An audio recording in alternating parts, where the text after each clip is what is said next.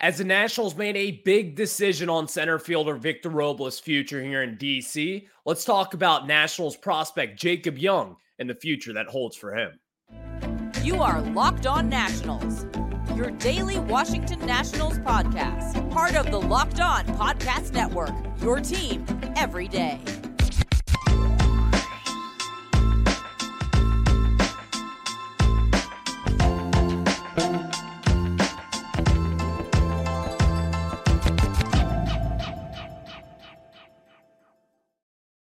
And thank you all for making Locked On Nationals your first listen every single day as we are free and available wherever you get your podcast. I'm your host, Ryan Clary. You can catch me over on Twitter at Ryan Clary11 and as well as the show page at LO underscore Nationals for all your latest Nationals news and notes. And of course, much, much more. Just search Locked On Nationals wherever you get your podcast and hit that subscriber button, including over on YouTube. And today's episode is brought to you by FanDuel. Make every moment more right now. New, new customers get $150 in bonus bets with any winning $5 moneyline bet. That's 150 bucks if your team wins. Visit fanduel.com slash locked on to get started. Later on in today's show, we're going to be talking about somewhere the Nationals need to desperately improve on. And this kind of coincides with first baseman Dominic Smith, in which I believe that Dominic Smith – his future here in DC is a little bit iffy. We're kind of going to discuss that a little bit later on. And also, not just Dominic Smith, but a few other things as far as slugging goes, and they need to improve in one particular area. But let's start off with Jacob Young, the Nationals' top 30 prospect, really unanimously on any site that you check. Jacob Young, a mid round pick out of the University of Florida, someone who, when we drafted him, not really many expected this huge impact. In fact, not many people really expected this climb up to the majors, in which Jacob Young did in 2023. And we kind of talked about this on Friday's show. But again, when you rise from high A Wilmington all the way to AAA in just one year, and then also make your jump into the major leagues, I think that tells you right then and there what this Nationals team really thinks about Jacob Young. I think this this is someone who they believe could be a fourth outfielder type. This is someone who they think possesses a lot of different skill sets in which you will need on a contending team. Now, is he going to be an everyday center fielder? That's something we're going to get into here a little bit later into the segment. But Jacob Young, I think this the Nationals are a lot higher on Jacob Young than I even think a lot of us even think. The reason why we were saying this and the reason why we keep on pounding this drum is because the Nationals, they showed us what they thought of Jacob Young. Let's look at the marquee prospects here. Robert Hassell III obviously had a little injury there in spring training, was recovering from that hamate injury. But we saw what the Nationals wanted to do with him. When they wanted to do with him, stick him in double A, leave him there. And that's what happened. He stayed in the whole level for the entirety of the 2023 season. James Wood, starting in high A, got moved up to double A. That was it. Dylan Crews, he flew through the national system all the way up to double A from low A Fredericksburg and even from rookie ball for a game. You've seen the movement that the Nationals have really had over the course of this season with not just him, but Jacob Young is the guy who flew through this Nationals system, going from A ball all the way to the major leagues in just one season, and also putting up some really big numbers in honestly both spots. Now, up in the majors, his numbers weren't incredible. But down in 2023, throughout the minors, this was someone in which we probably slept on just a little bit. I say we, probably me. He batted 305 this season, had a 376 OBP, a 418 slug, and a 794 OPS in 112 games down in the minors this year. Those numbers, regardless, it doesn't matter what kind of prospect that you are. It doesn't matter if you're a seventh round pick, a 11th round pick, a first round pick. Those numbers are good. Those numbers are wildly impressive for someone who doesn't possess all the mightiest skill set in the world. He doesn't really have this power bat. He doesn't really have all these different tools that top prospects like Dylan Crews and James Wood has. This is someone who I believe is just a high quality baseball IQ kind of mind. That's kind of the gist of what I saw with Jacob Young this year. This was someone who made all the right decisions. He hit the cutoff men. He made the right plays. And if you think back when he was manning center field, really for the majority of the final final month of the season, Jacob Young was impressive on the defensive side of things as well. That is kind of something that, you know, we haven't seen all too often from national center fielders. Victor Robles is a great center fielder, don't get me wrong. But Victor Robles, honestly and truthfully, he probably has more talent than really what he has as far as results go.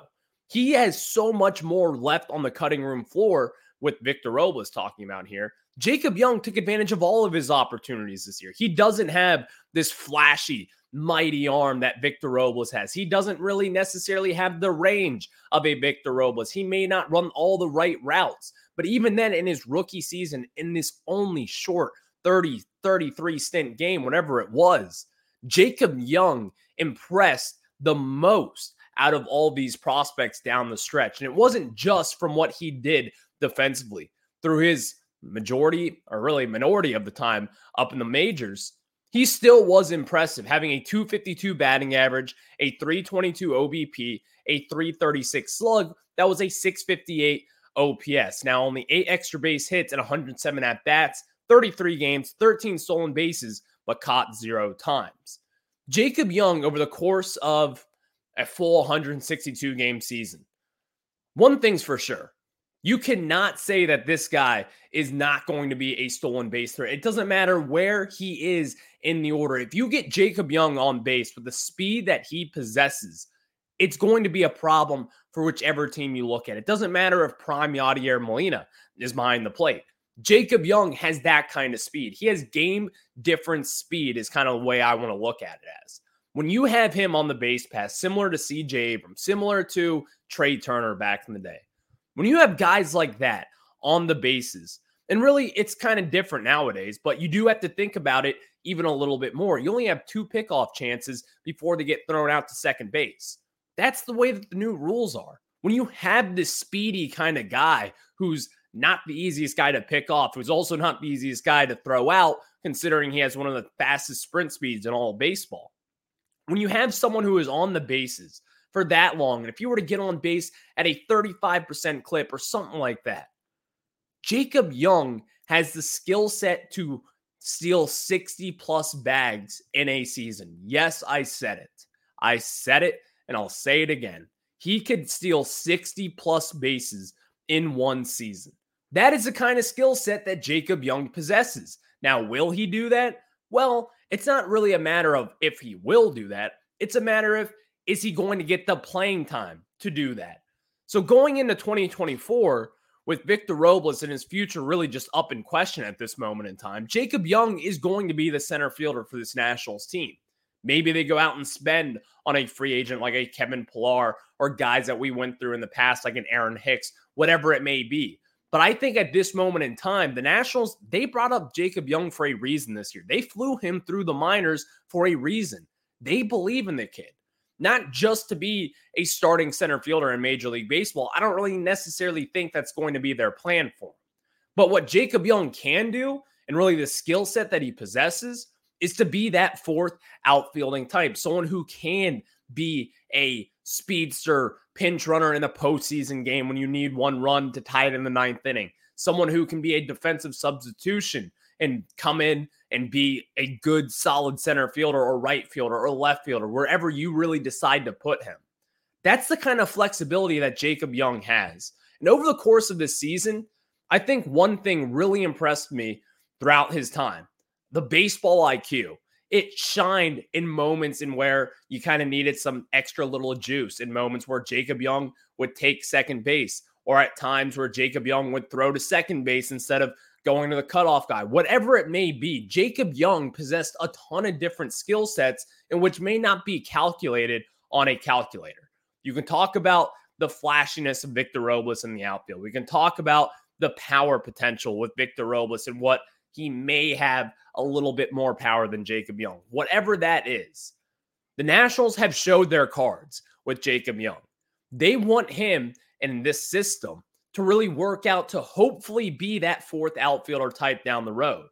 And at this moment in time, going into 2024, I'm not seeing the Nationals spending big on any free agent outfielder. I'm not really seeing the Nationals going out there signing some one year guy like a Corey Dickerson again to throw out there and hopefully trade him at the deadline. I'm not necessarily thinking that at all. In fact, not so whatever at this point.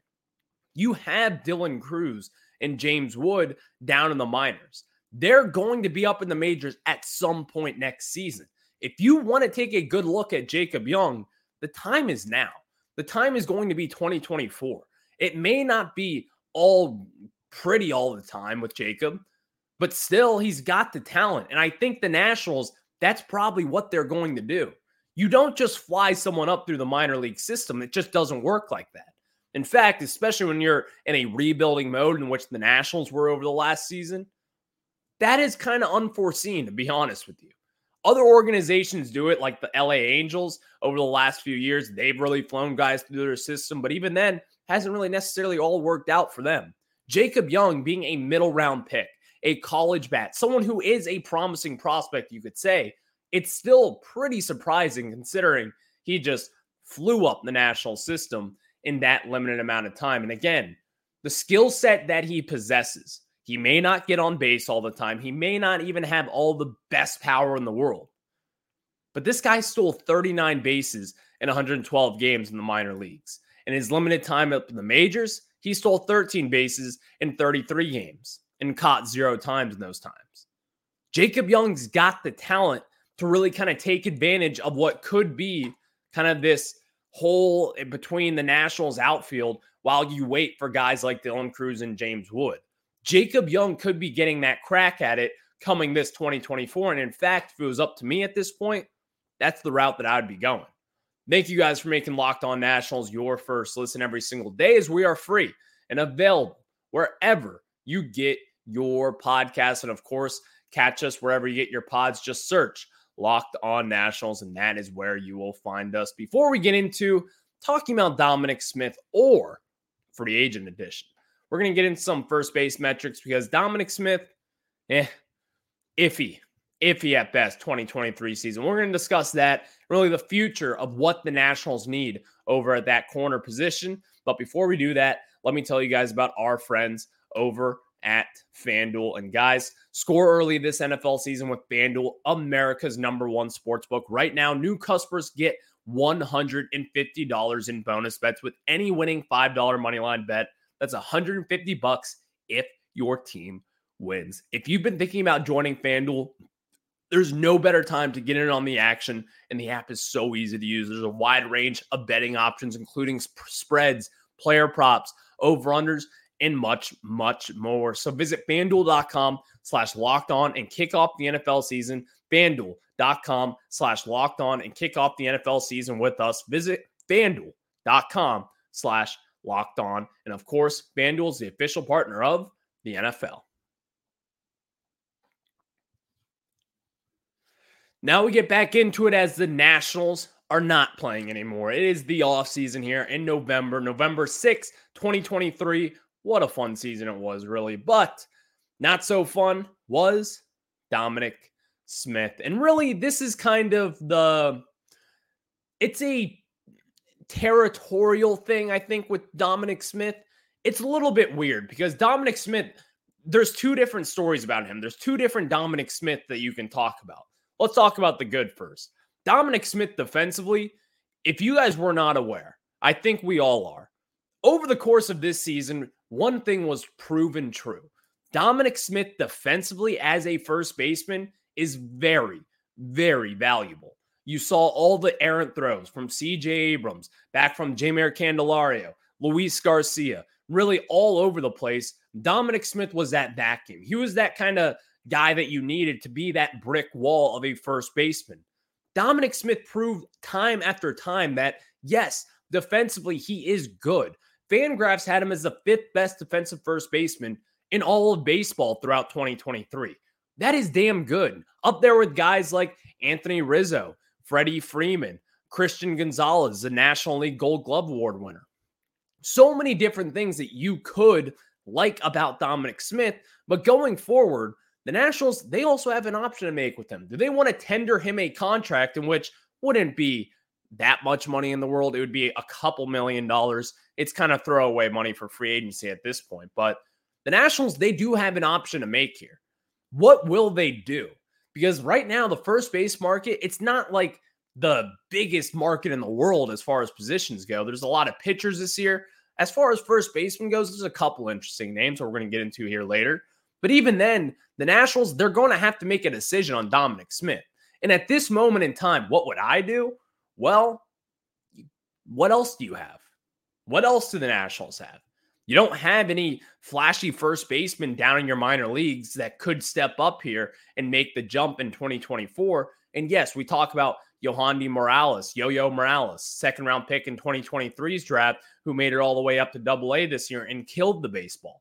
Right now, he's a third baseman. We don't know if they're just going to make the switch over to first base this moment. It's kind of easy to assume that. You could think that he's got the size for it, and hopefully he's got the hands and defensive wellness to do all that stuff. But you can't just count on that. The Nationals haven't showed really any moves as to why they would do that down the line.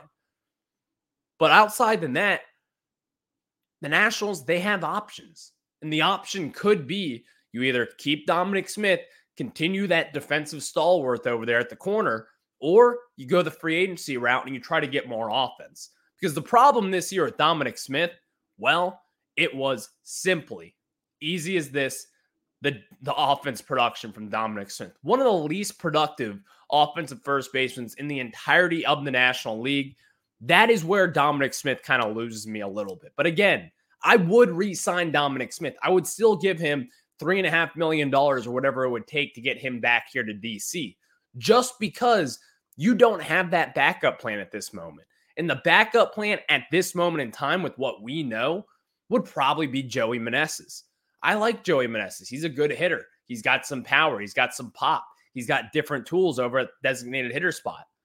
But he ain't a first baseman. We saw that experiment in 2022, and it was not pretty.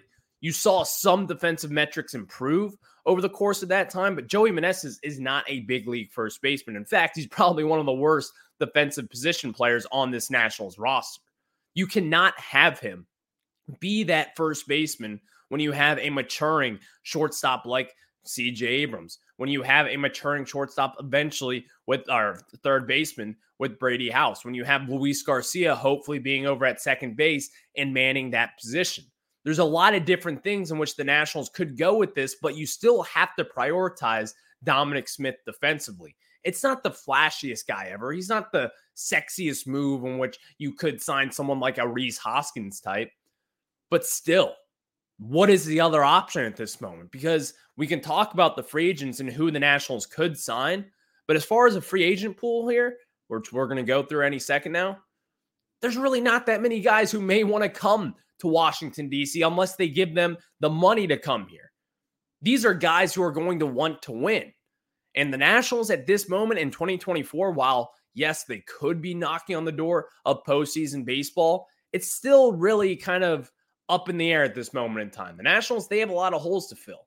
But as far as first baseman going free agency this year, there are two names and two veteran guys who I would highly consider to say the least.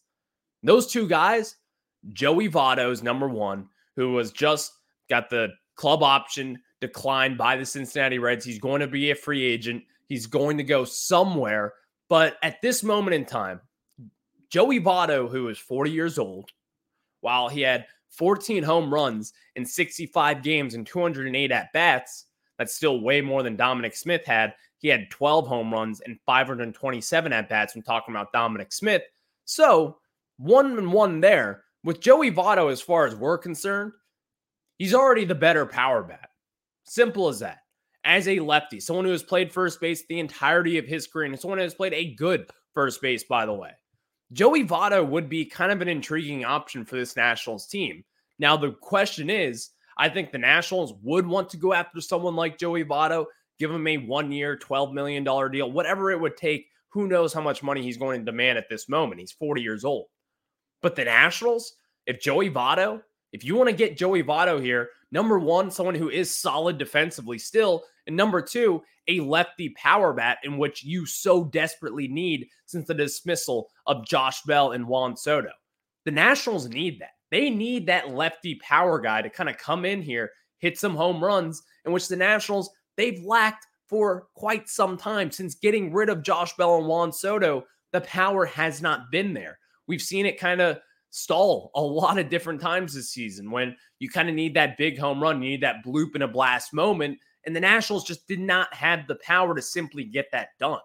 We saw that over the course of the season, in which it was kind of frustrating a lot of different times when you have guys like Joey Meneses who did have a ton of power last year, didn't really translate all too well in 2023, but you know there is some potential. And it's not just Joey Votto out there either.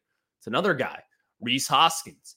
Rhys Hoskins is going to be someone in which he'll be a free agent. He's probably going to get a little bit more money than Joey Votto, but he still could be in that market of getting a one year deal worth upwards of 15, 20 million dollars. And Rhys Hoskins is not some world beater by any stretch of the imagination.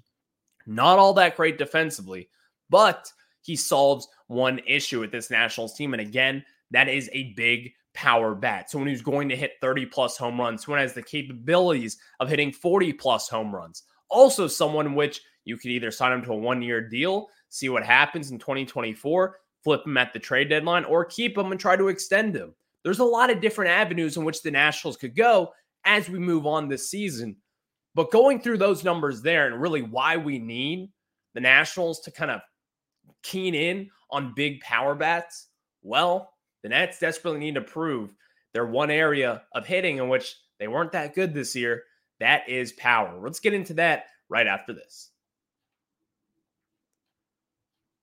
And now we're back Locked On Nationals here, part of the Locked On Podcast Network, where it's your team every single day. And we kind of went in there on, as to why the Nationals, they kind of have different things to balance this year. And really, even to tie all things together here, make the circle go round and around. The Nationals with center field as well. Jacob Young, he's probably going to lack in that power department as well. First base, somewhere in which National League and American League, the entire Major League Baseball, they value guys who can hit for big time power. The Nationals don't have that over at first base. The Nationals don't have that over in center field as well. Two pretty mainstay positions who have a lot of different power areas across Major League Baseball.